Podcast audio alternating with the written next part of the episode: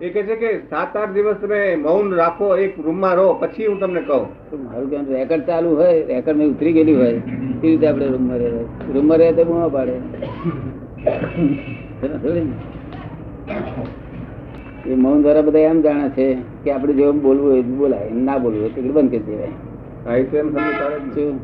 એવું નથી આ જગત. તમને કેમ લાગે છે? આપણે જયારે બોલવું ત્યારે બોલાયું ને આપણે બંધ કરવું બંધ કરાય એવું છે જગત? પણ દાદા એ નિમિત્ત જ ટાળી દે પછી શું થાય? તમે કોની સાથે વાત કરો અંદર? કોઈ હોય જ નહીં. કે છે નિમિત્ત જ ટાળી દે પછી કોઈ સાથે વાત કરો? કોઈ હોય નહીં તો. એટલે? નિમિત્ત જ ન હોય કોઈ વાત કરવાનું તો પછી કેવી રીતે વાત કરવાની? હા એમ નહીં. આ તો આપણે સ્વાભાવિક છીએ કે આ હાણી બોલ્યું બંધ કરવું. તે આપણા હાથના ખેલ છે કે કેમ છે? હા, નહીં. ખરેખર એક્ઝેક્ટ શું છે? એ ટેપ રેકર્ડ છે. શું છે? જેટલી ટેપો ઉતરી ગયેલી નહીં એટલી વાગ્યા રહેશે નહીં તે ટાઈમ થશે ત્યારે જ વાગશે. ચાર દસ મિનિટ થશે ને તાર વાગ વાગવાનું ચાલુ થઈ જશે. સાડા પાંચ વાગ્યા સુધી વાગ્યા કરે. તારે ટેપ કોઈ દાડ વાગે છે? તારે શું વાગે? મારા આવવાના ખાસ કરીને. એમની પ્રકૃતિને મળતા આવે ને તે ખેંચાય. કેવું કરે? પ્રકૃતિને મળતા હોય તે એ ખેંચાય એટલે એમનું ગાડું એ ચાલ્યા કરે જય સચિદાનંદ. બાકી માણસ બહુ વિનયી લાગે છે બહુ સારા માણસ એ મારા ટચમાં આવે ને ત્યારે એ એમને પોતાને ભૂખ લાગે એવું બોલવું એમને પોતાને ભૂખ લાગે એટલે પછી પૂછે?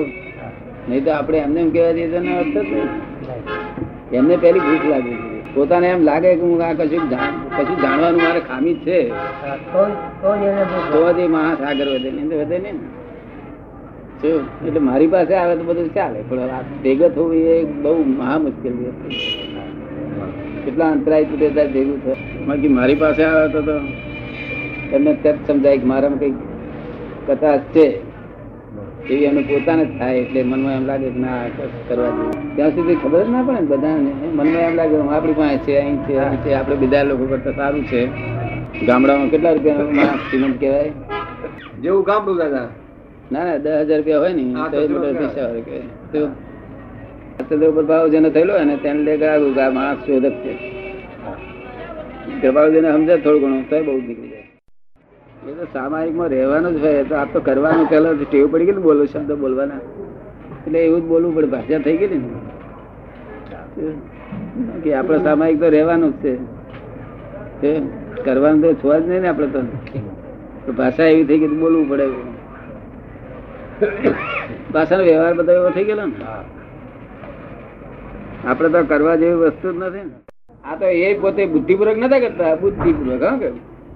તો એવું આંધળા એમ જેમ સાત અગર આંધળું નહીં થતા એવો સમજણપૂર્વક નહીં બુદ્ધિપૂર્વક નહીં.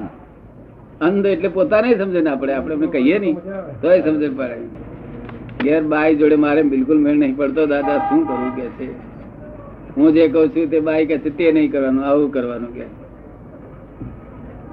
મેં કહીશું એને તો પછી સમજ પાડી છે ને બાઈને?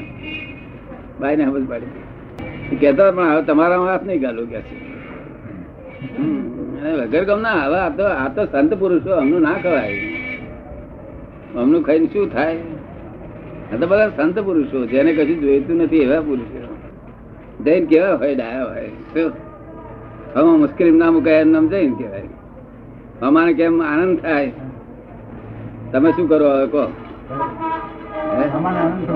ગઈના પૈસા ખર્ચીનો અમારે આનંદ થાય એવો રસ્તો કરી શું?